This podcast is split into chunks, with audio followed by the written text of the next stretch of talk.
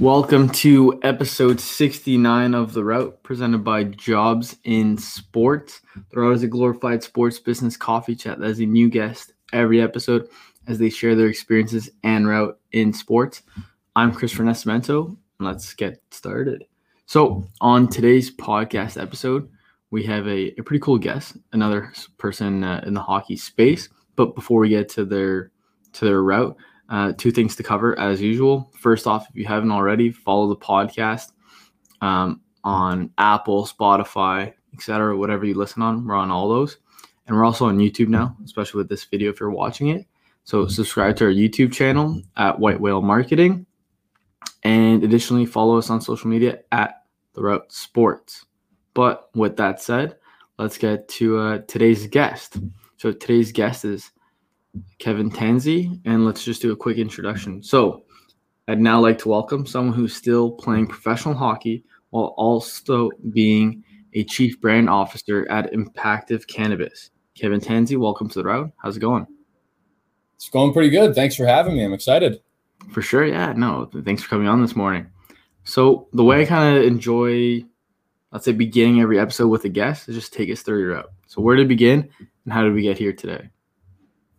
All right. So my route, uh, my routes had some pretty crazy twists and turns, I guess you could mm-hmm. say. Um, I guess uh, it started off, you know, I uh, I was sort of the, the, first athlete in my family. My uh, my dad and my brother played hockey and you know sports growing up, but nothing at too high of a competitive level.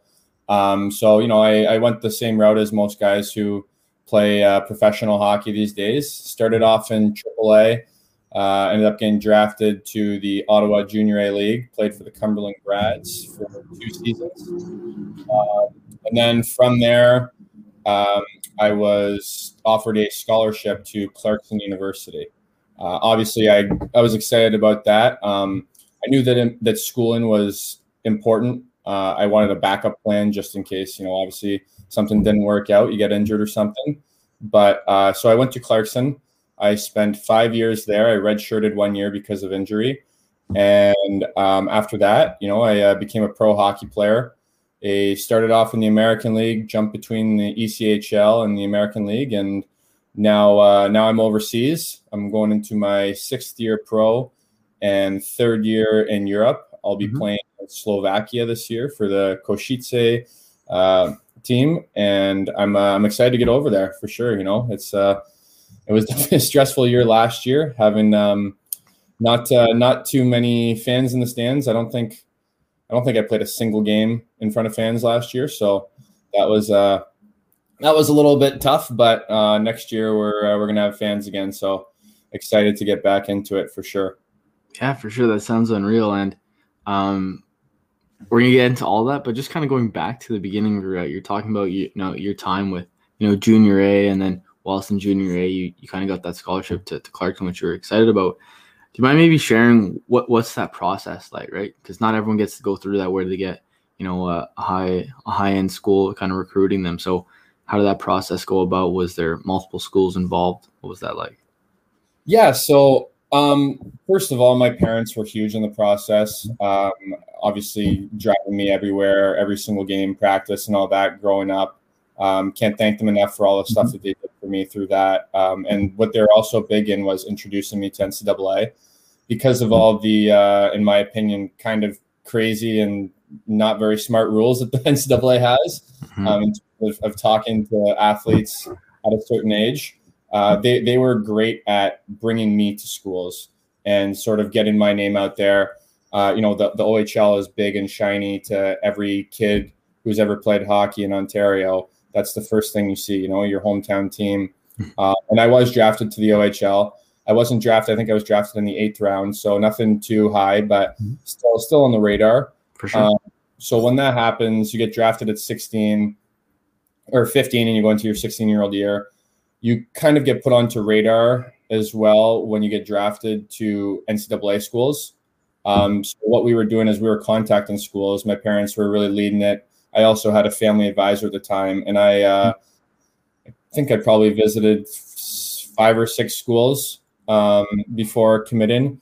Uh, my 16 year old year, I tried to to kind of go to as many schools as I could, as well as when I was 15, in you know, in weekends and time off, just whenever we could. And then I think I think it was near the end of my 16 year my my first year juniors.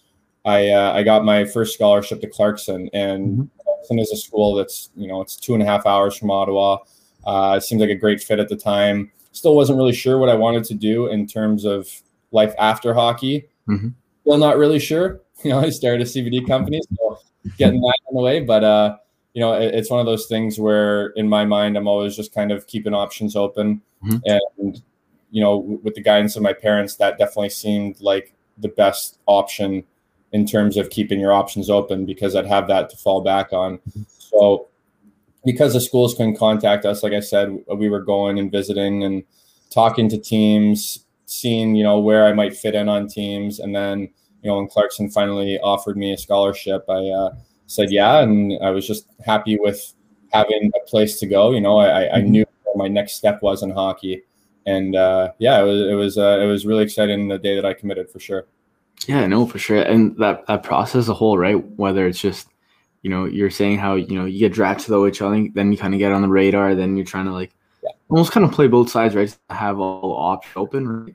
where you know that definitely must be an exciting time, but also maybe a little uh, daunting, I guess you can say, right? Especially if you know, like even most kids, right? You're you're coming out of high school, and let's say you're going straight into to university you need to pick like a major, right? Maybe you're thinking about going juniors, but then they're like, oh no, I'm going to go the scholarship route. Okay, what's your major, right? So that, that's that's another big question. So that's for sure interesting. Um, was there anything more to that in regards to you know you're you're mentioning the OHL? Was it really just hey keeps options open after hockey, or was it just no, this is just a better fit. I have a better chance of playing as well. It was it was tough for me uh, mm-hmm. to turn down the OHL because, like I said, you know, I, I grew up grow, watching the Ottawa 67s. Mm-hmm. Um, you know, it, was it was the the I guess the Senators were were great hockey too, but it was it was sort of closer to me. You know, mm-hmm. I, I would know a couple guys who would get drafted, and I was getting to that age where it was like, oh my god, like I might get drafted to the OHL. Mm-hmm. And then when I when I did get drafted, I went to I was drafted by the Plymouth Whalers, mm-hmm. and it was Tyler Seguin's team at the time. So I was going into rookie camp, and Tyler Seguin was there, and he was supposed to be, you know, like, well, I mean, he did go second overall, but he had that reputation coming in too. So it was a little bit of being starstruck at the same time. You know, it's the first step of realizing, wow, this might be a career for me. Mm-hmm. Um, I went into rookie camp, and I actually, I think I was like second top, first or second top scoring defense in the rookie camp as an eighth round, eighth rounder, and I turned some heads for sure. Mm-hmm. Um, and offered me they offered me a spot on the team as a 16 year old, but it was very much like, uh, you know, we'll give you a shot. You might be the sixth, seventh defenseman. You might be jumping down between the junior B team and OHL, and it, it wasn't wasn't really enough for me to shut the door completely on the NCAA route. Mm-hmm. Um, so you know, I decided it's it's not going to hurt me to play one year of junior A and keep my eligibility open. Um, you know, th- there was definitely times where I thought that of switching even when I was in college, you know, it was, you know, slumps happen and you have these options open. I went to Clarkson as a true freshman. So while I was in college, I was uh, 18 years old for my first year. And I could have gone and played in the OHL for two years while I was at Clarkson, but um, you know, I decided to stick to it uh, through through sort of the ups and downs of, you know, it's just one of those things where in school you can't ask for a trade if you know something's going wrong or anything like that. You know there's growing pains. Um, another big decision of mine to go and wait another year was i switched to being a defenseman the year before my ohl draft. I was a forward before that and i just thought that you know with the rule changes that just come in about the hooking and clutching and grabbing and stuff um, it might be better better for me to be a defenseman and uh, you know it, it worked out for sure but i just wanted that extra couple of years to sort of develop, and I think it's uh, it's it's it's shown that it's uh, been beneficial to me for sure. Yeah, for sure. And then one of those things I kind of want to touch on because it's just like an interesting predicament in the sense of, you know, let's say it's in regards to picking between NCAA school or even uh, like a junior team, right? Do you do you think like did you first off, or do you even think current players or stuff like that in that situation? Do you think they look at you know who's on the team, right? Let's say there's a top draft choice or there's a you know a top end recruit going to a specific school. Do you think the the thought process is, hey, if if they're there, I'm in the same camp on on the same sheet of ice as them, I have a higher chance of kind of getting recruited because you know scouts are, are not recruited but drafted to or seen by professional teams one day because you know eyes are on this guy, and if more people more eyes that are coming to watch our team play, then I have a higher likelihood of you know catching some scout's eye and maybe getting a, contract from it one day. Yeah, absolutely. There's that effect. I mean, there, there's so many different aspects of which you can weigh. I mean, I, I don't think either option is a bad option, and I don't necessarily think either option is the overall best option. Mm-hmm. I think it's very much a whichever fits to your lifestyle and what you want better. Um, I was, uh, I, you know, I had, I think it was like an 85, 86 average in high school. So, you know, I, I was, I was, you know, school came fairly easily to me. Mm-hmm. So I went that route. Um, you know, like I said, Tyler Seguin was on the OHL team, but at the same time, Plymouth was 10 or 12 hours away from home. And as a 16 year old going away like that, you know, that's a big decision um, versus Clarkson, which I could play junior A in a, literally a rink that's 15 minutes from my house um, versus going to play 12 hours away. Mm-hmm. Yeah, there is that top prospect thing for sure. Um, but at the same time, having a top prospect on your team doesn't always mean that you'll get noticed because mm-hmm. if you're having a top prospect on your team, there's usually a couple more top prospects, and that might knock you down lower on the depth chart.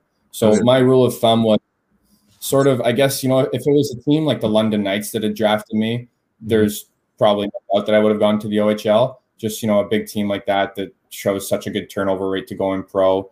Um, they're really just an incredible organization, really. But um, because it was so far, and also you know in a foreign country at 16 years old, I just wasn't I wasn't prepared for that. Mm-hmm. Um, but you know, I think that at this point, I think that when I was in school, the the difference between the CHL and college was a lot bigger.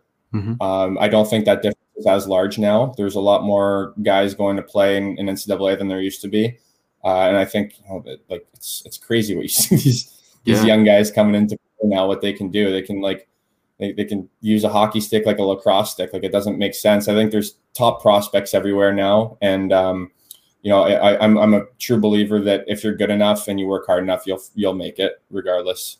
You know, obviously there's the the injuries and you have to get a little bit lucky too, but um, you know, put your head down and go to work, and good things will happen for you. For sure, and you know, I, I, do want to touch on you know your professional career and also your, your, your current position with the CBD company. But the one last question I have in regards to all of this is, um, you know, you're talking about the difference between CHL and NCAA, right? You know, maybe 10 years ago, there's probably more significant difference where more of the top end talent was going, you know, the junior route. But, you know, more recently, right, especially in the drafts, you're seeing top end guys coming out of school. And I think, what was it? Was it on Canada Day maybe where the NCAA changed the rules for um, athletes or student athletes? Do you think that's going to have a bigger shift where maybe in 2030 there's going to be better hockey talent coming out of the NCAA than there is in juniors? I, I don't know if it's going to have as big of an effect in in hockey as it mm-hmm. will in basketball and football because those are those are really the the big money teams. You know, maybe the guys who are in North Dakota or Minnesota or you know the those yeah. five or super huge hockey schools that are always good. Those guys might have it. I think it'll definitely it'll definitely be interesting to see what happens in, in the NCAA. There's guys going to be making millions of dollars when they're freshmen. Um, but in hockey, it'll definitely make it a little bit more, a little bit more attractive. Mm-hmm. Um, I think for me, what was attractive was uh, the, the the how it was sure in in college. You know, I was I committed, and they said if you sign this, guarantee if you know you get hurt or something happens, you have four years of paid education. Mm-hmm. Um, whereas the OHL is very much a next man up, and you know guys can go there and play two three games and try, and you know they they just get nervous and don't have a good two three games, and then basically you you cancel your eligibility for NCAA, and then you're left playing, you know, junior B, grinding as a 20 year old, and then that route becomes a lot tougher to uh, to sort of get through um, than a clearer path. And for a situation like mine, I was actually that did happen to me, um, and this sort of transitions into why I started my CBD company as well.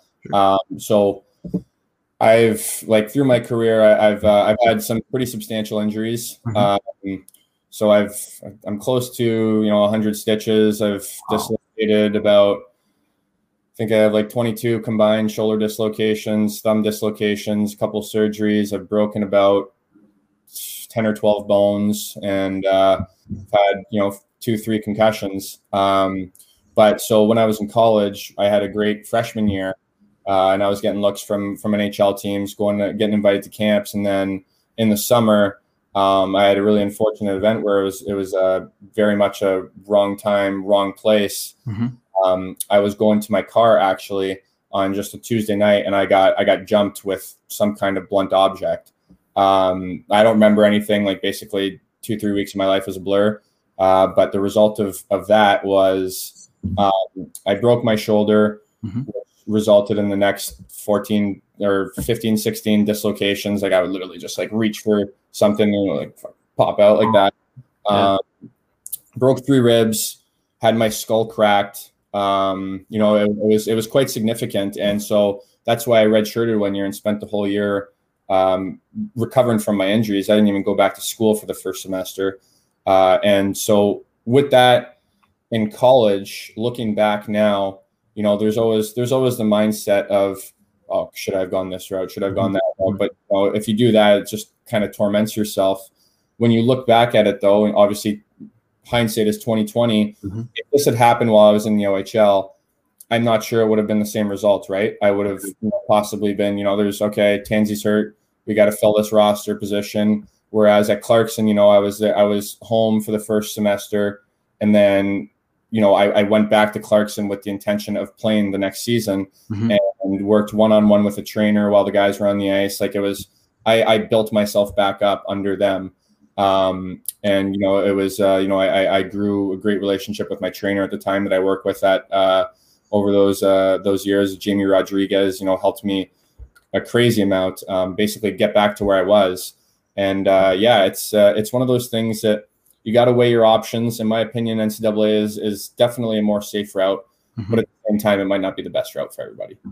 No, no, that makes sense, and definitely a crazy route you've had early on, and I'm sure still that you're going to fill us in on here, right? Where, man, like even just you know getting getting jumped, right? Like who's gonna you know plan for that, right?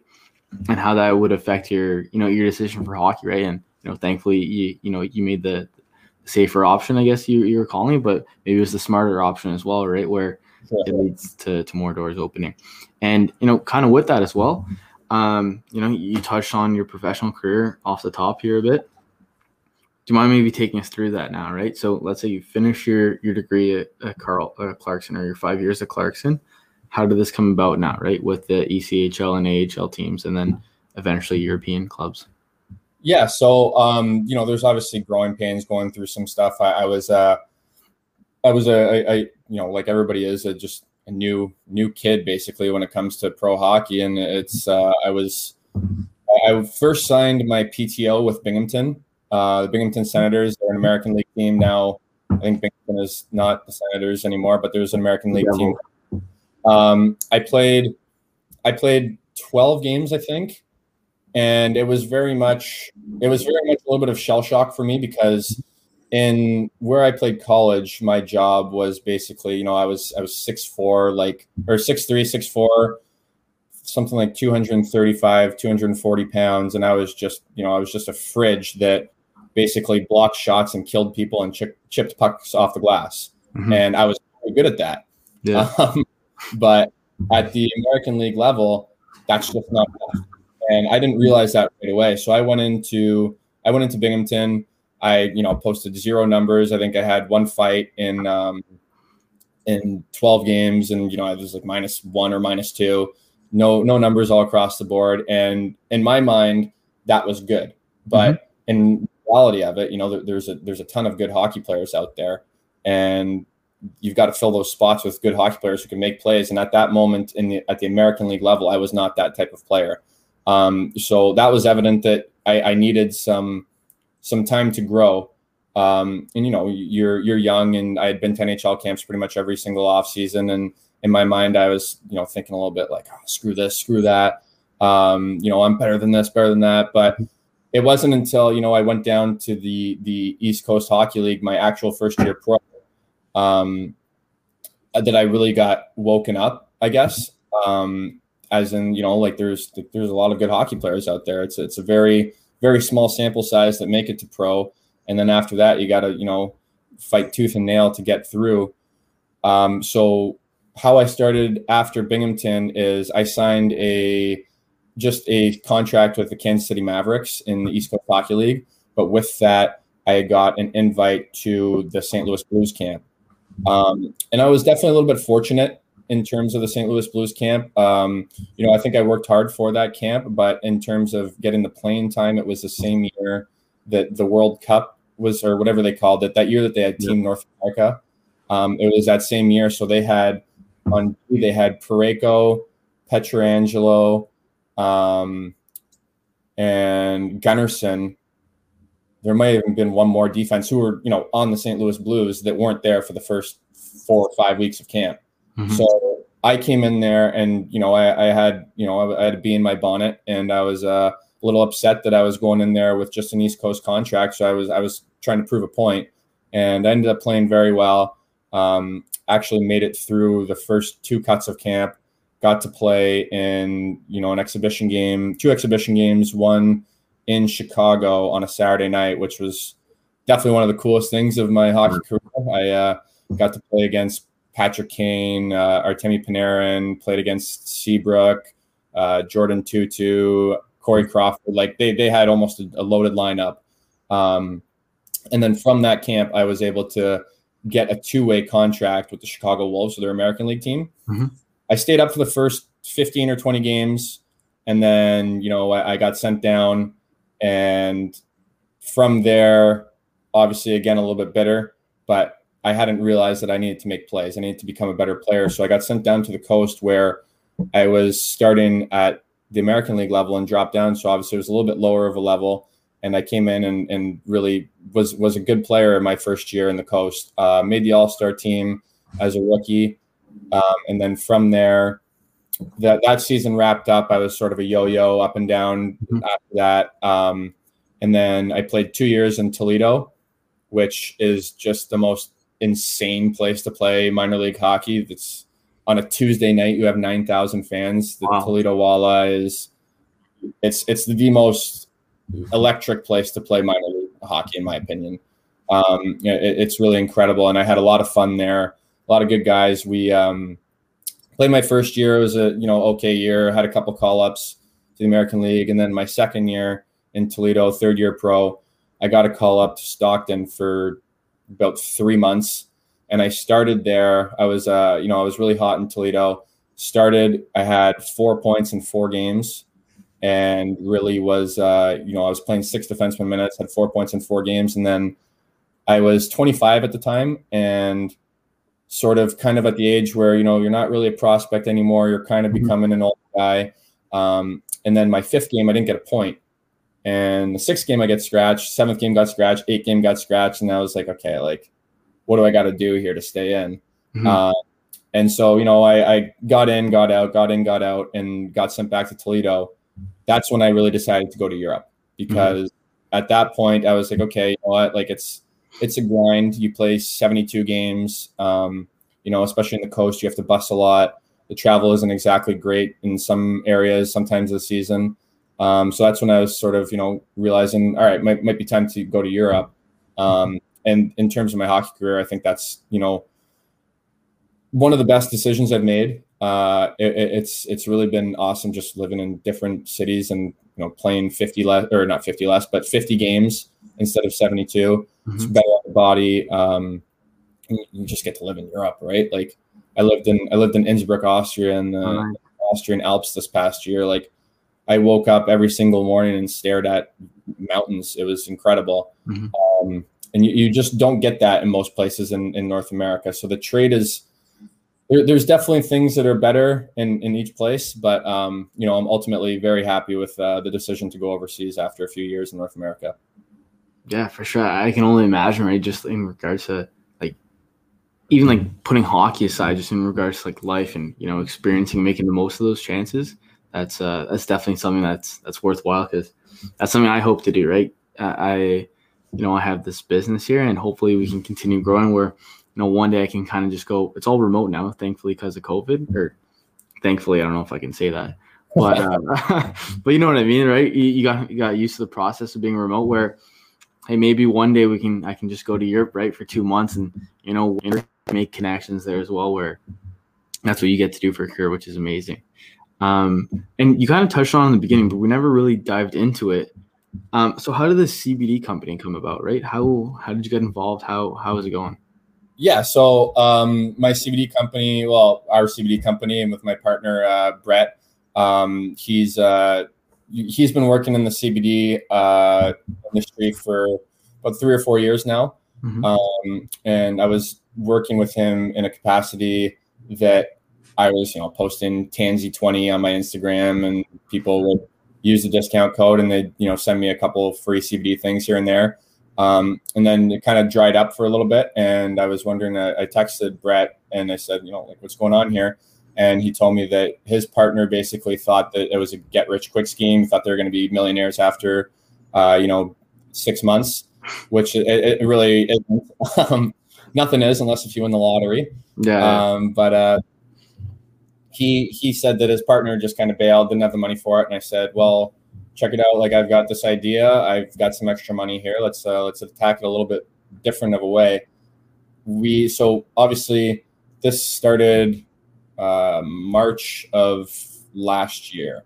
Uh, so it's been about a year and a half that we've uh, that we've been going on this, and I had been I was going into my fifth year pro, and you know with my experience for surgeries and injuries and all that kind of stuff, I, I had really seen and had been given a couple of you know opioid things and stuff that I, I you know they they sort of they they definitely numb the pain, but you don't feel anything. Mm-hmm. Um, you don't, and they don't really tell you as much what the long term effects might be. You, mm-hmm. There's not as much of an education out there. Um, and you know, through my career, I had seen guys fall victim to it. Uh, you know, getting prescribed stuff like uh, you know just all these opioids that people get fall addicted to, and they they definitely lead to harm in your in your life future on mm-hmm. um, because you know they'll give you a 30 day dose and then they just cut you off and you're just kind of like it's, this stuff is addictive um, so i said let's let's go after athletes everybody in the cbd market seemed to be you know casting that huge net and not really catching everybody or catching anybody and the way we looked at it is we'll we'll just you know we'll we'll go after athletes obviously through my career i've learned to become or I've, I've become friends with a lot of different athletes from different sports. And I was contacting these guys and seeing what they wanted to do and how they like to attack it. So we wanted to attack athletes and basically push the opioid epidemic. And with that, we wanted to sort of, I'm very aware that opioids do have a place in the world. There's some injuries where, you know, it's, it's necessary to have these, these, you know, things that, you know, might have problems down the road, but injuries do need something to help at sometimes. But mm-hmm. for us, what we're really pushing is having the option of having the natural um, and you know cleaner and non-addictive way to recover, which is CBD. Uh, mm-hmm. Uh, and it, the the thing that's been tough is working through that gray area, right? Um, because you know there's some there's some teams that you talk to and they're like, yeah, absolutely, that's awesome, we love CBD. And then there's some teams who are like, absolutely not, that's weed, it's bad. Um, and so it's interesting seeing that. But you know, as it's switching now, um, you know, there's more there's more science involved in the recovery and the anti-inflammatory properties of CBD and just marijuana in general. Um, I, I, think I think athletes need to have that healthy alternative.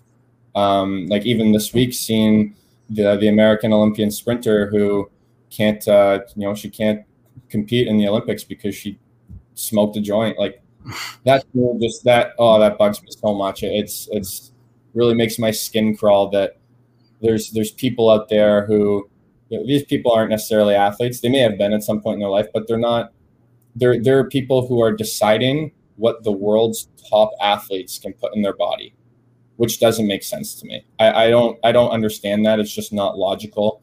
Mm-hmm. Um, if you're a top athlete in the world, you're obviously very aware of what you're putting in your body and what you like. You know, everyone has their own vessel, which is their body, and what works for me might not work for you.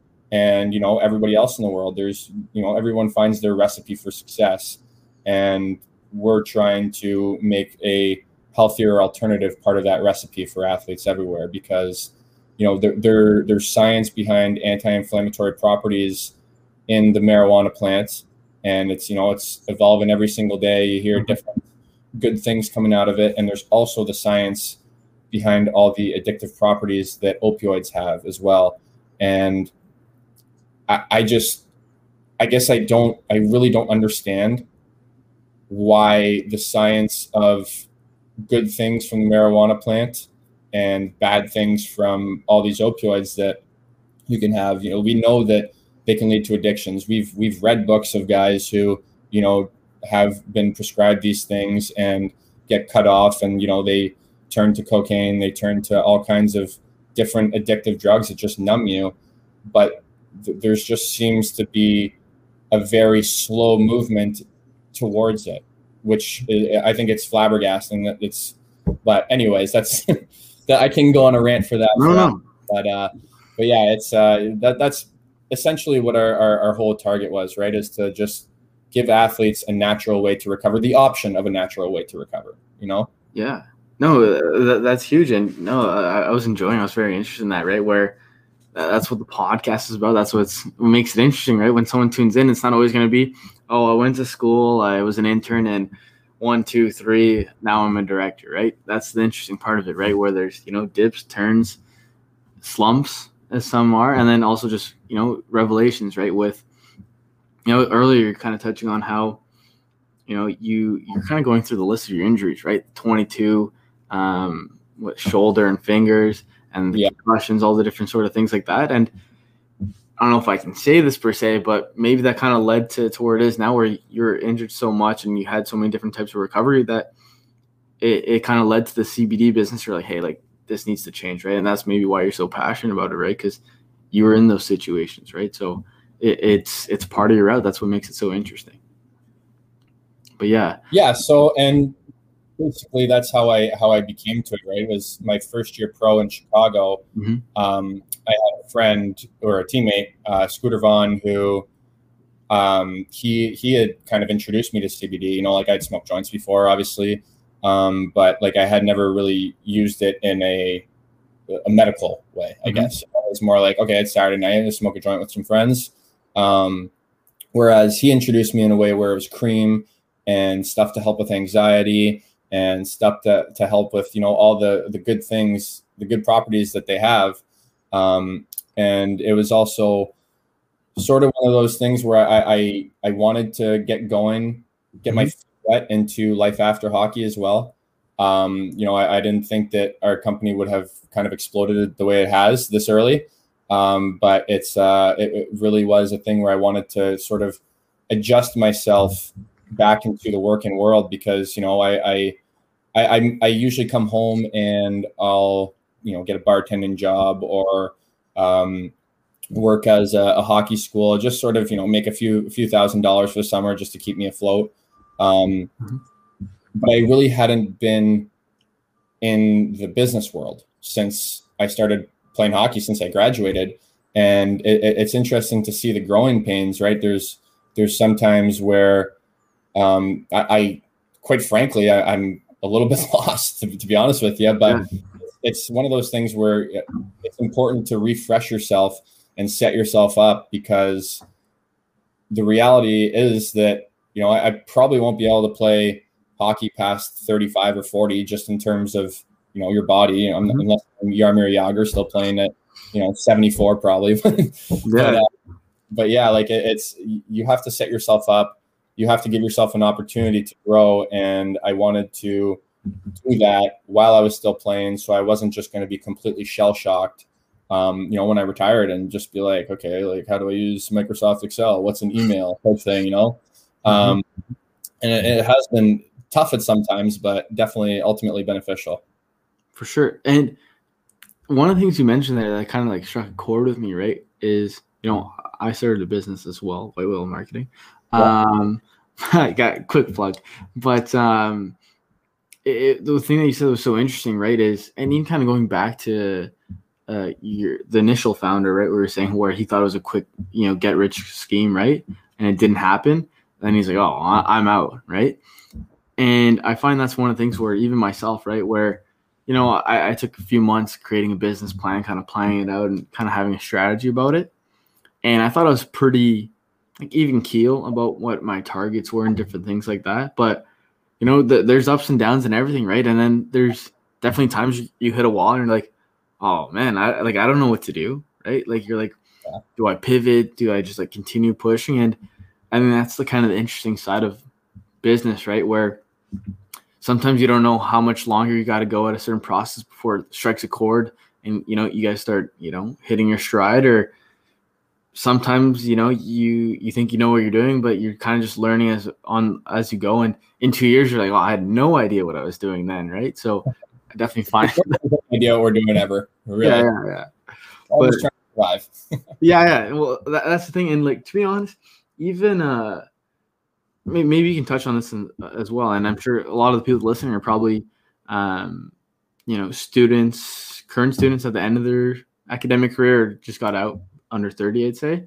And I don't know if people listening can connect to this, but you know, I was always in the mindset of, okay, I'm going to go to school, go to you know business school, etc., get a degree, get a good job, and because I have the degree, I'm going to know everything, and I'm going to get this job, and you know, I'm going to be a smart guy, I'm going to climb through the ranks, etc. But what I found was, even though I enjoyed my degree, degree, and I'm sure I learned a lot of great stuff, once I actually got to marketing jobs, um, after you know school, there was a lot of learning, right? Whereas, hey, everything you learn in school isn't necessarily applicable, right? A lot of it's kind of, hey, figure it out. And I was trying to get into sports at the time as well, right? Where, um, a lot of the times they're like, hey, hey, Chris, figure it out. That's all it really was, right? Where it's, I think a lot of what it is, whether it's business or even life, it's just um, learning as you go, right? No one really knows everything, but you, you'll you'll gain that knowledge as you go.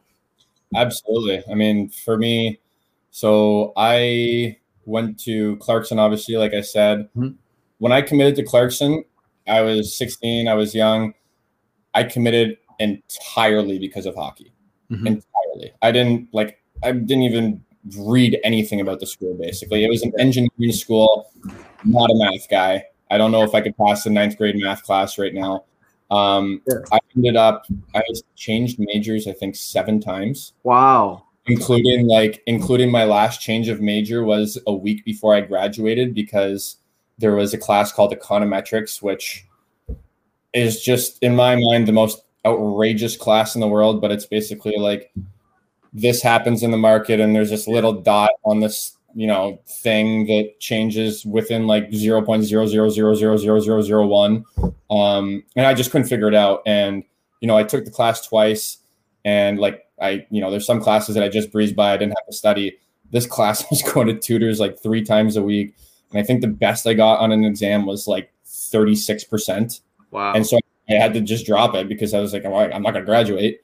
Yeah. um so i dropped it. And then with my credits i just got a liberal arts degree. And like basically in my mind short of you know you being a brain surgeon or you know a medical doctor or something just having that piece of paper just just shows that you have figured out how to you know accomplish something. You've worked through something and you've accomplished it. And i think that's really the big the big thing unless if you know it's obviously a specific specific or specific um, job like that where you really need to be hands on and learn you know like i don't I don't want the guy who's doing my shoulder surgery to be a liberal arts major for sure. But um, uh, you know, it's it's really just figuring out problems for the most part. No, and I what you're just saying there about you know specific degrees or majors, I completely agree with you. Where, um, obviously, I also went to school, so it's take that with a grain of salt. Where I can't be like, hey, don't go to college because or university because obviously I did, but Yeah. I, I agree. Unless you're like a lawyer, doctor, engineer, I think yes, you need those specific, what you learned in school is probably directly transferable to a job. But I find business, probably every other degree as well, a lot of it you can learn on the job. But I think what school is good for is it gets you in that creative problem solving mindset, right? Where you have to go through all these calculus, statistics, analytics classes where it makes you kind of think, you know, analytically, right? Where hey, you got to get used to numbers or figuring out, you know, missing variables, different stuff like that. Where I know the probably the biggest thing that I've noticed since when I started school way back and then kind of ended it was my my thought process or even like my maturity, right? Where you kind of mature and understand, okay, this is how things run, you know, one, two, three. And like you said, you're you're showing that you can complete something, right? Where, you know, people know if you were in school, you had a tough exam, you had a tough prof, you had that course that you couldn't just cruise through, right? So it's also just kind of showing that you kind of went through the rigors, right? And you can kind of get through it, right? Where it's accomplishment of its own just to finish. Um, and and kind of building on that and kind of maybe ending the, the podcast a bit here. Um, before I kind of get into the questions that I, I like to ask at the end, which are pretty broad, do you remember what your seven major changes were? um, okay, so I went in like I was seven majors, including a couple of double majors in there, just because I was like, ah, why not? Yeah. Um, I started in business and psychology, Mhm. and then about a month in, I thought that psychology was just way too like it, it was just so much memory work, and I just didn't want to do it. So I dropped to just business. Mhm. Uh, so that was my first change to my second major. Then I went back to, then I just went for um, communications. Mhm. Um, and then from communications, I think I went to business and communications for a double major. Okay. And then, so I was in the business sector, had supply chain management, um, entrepreneurship, and finance. I Mhm. started in supply chain, and then I switched to fu- to uh, entrepreneurship. So I was entrepreneur and communications for my fourth change, and then I went just to business again, Mhm. and then I went back. No, I went. No, I went to communications, and then I went back to business, and then it was the econometrics class that really threw me a loop in my last two years. I was like, ah, no, I'm not doing this. So I just Yeah. got the the bachelor of arts degree, and I was like, all right, I'm out. Time to go play some sports. Yeah. no, that, that, that- that's wild, right? You, you must have been changing almost every semester, right? With the academic officer, like, hey, hey, Kevin, welcome. Yeah, back." my academic officer. Okay, nice to see you again. has, it, has it been a semester? Okay. yeah, yeah. Oh, that, that's good stuff. Um, and there's kind of two questions I like to ask at the end. They're kind of pretty broad. The first one is, let's say you're 103, right? That, that's the go-to age in my head because I think I'm living to 103. And you're oh. rocking there, you're, just cruising, right? And you're looking back and you're just thinking about your your career, right? What's a moment in your career or route, I should say, shout out the route, that kind of sticks out to you where you're like, wow, I can't believe I got to live that. Whether it's, you know, living in Innsbruck and, you know, seeing the mountains or a specific team or tournament or playoff run you guys were on, or maybe it was even with a business or school. What moment in time do you think so far in your life it's going to stick out to you when you're 103? I don't know if I could just cut that down to one. I, I can definitely think of three good ones. Um, one is just being able to experience Europe. Uh, you know, it's it's it's really a privilege to be able to. You know, I've played. I've been able to. I think it's visit like close to 15 countries now, mostly through hockey. Um, I've scored a professional goal in five different countries. Um, I, I personally think that that's that's pretty awesome. And you know, I haven't scored one in Slovakia yet, so it'll be 6 Mhm. Um, and then a second one would be um, playing in Toledo. We made it to the finals one year, and it like incredible. Um, we didn't win in the finals, unfortunately, but we had like it it it rivaled any sports game ever in terms of fan fans. Obviously, it was only nine thousand because that's what the building could hold. But when we came down, we were down two nothing in the series and came back to Toledo, and we were up. I think it was three two with like four or five minutes left.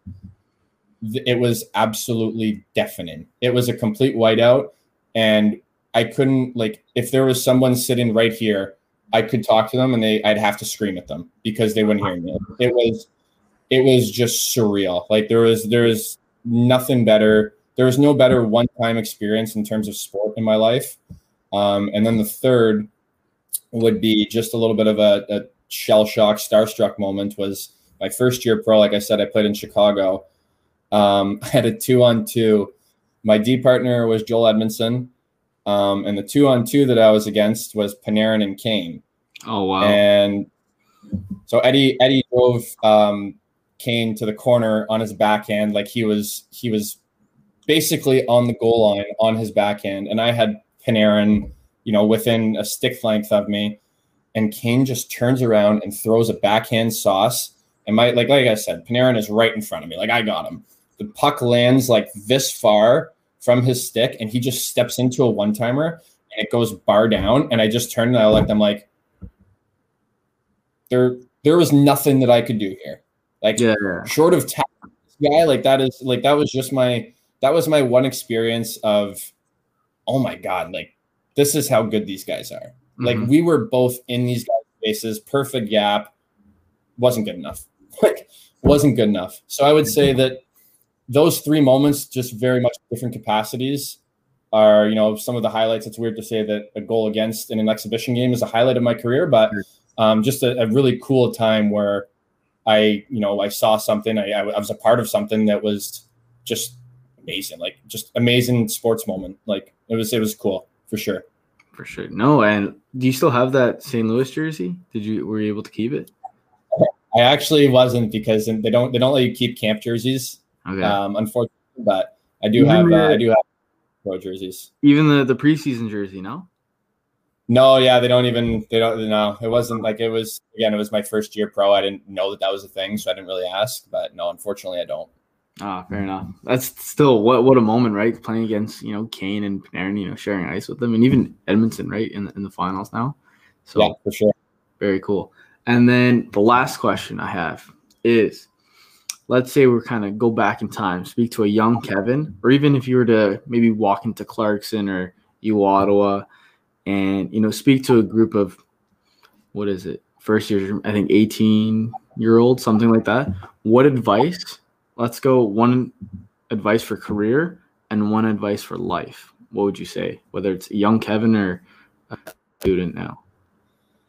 Definitely be patient with yourself. I mean you know obviously through the injuries i've had um, you know the the growing pains i've had the you know surgeries the the stitches the ups and downs of your career mm-hmm. um, you know you, you have you have times in your career where i've had times in my career where i quite frankly just wanted to hang him up mm-hmm. um, i just said you know enough's enough whatever i'll just go get a real job just super pissed off like it, it, it's i've really learned over time that it's really a part of the journey mm-hmm. rather than just a means to an end you know I, I i every single game i would look back and be like, why am I not in the NHL yet? Why am I not in the NHL yet? Rather than looking at myself and being like, you know what, I'm not in the NHL, but I, I I'm extremely privileged to be able to play a sport for a living. I mean, you know, short of the CBD company, I I really haven't had like a real job in my life that I've had to, you know, take care of before this past year and a half. Um, you know, like obviously I'm not saying that bartending or anything like that was a real job, but for me, it wasn't because mm-hmm. the way I was working is I would work one shift every week. Like it, like it wasn't like I had a job. I just, you know, I had a friend who was a manager who would let me come bartend. Um, it wasn't anything I got held accountable for. So being patient with yourself and also being forgiven. Um, you know, I, I look back at some of the, the things that I regret over my career, some of the decisions I've made. Um, and I've definitely made some bad decisions over my career. Mm-hmm. Um, everybody does, but there were there were a lot of times where I really guilted myself into that, and it just led me into a downward spiral a little bit.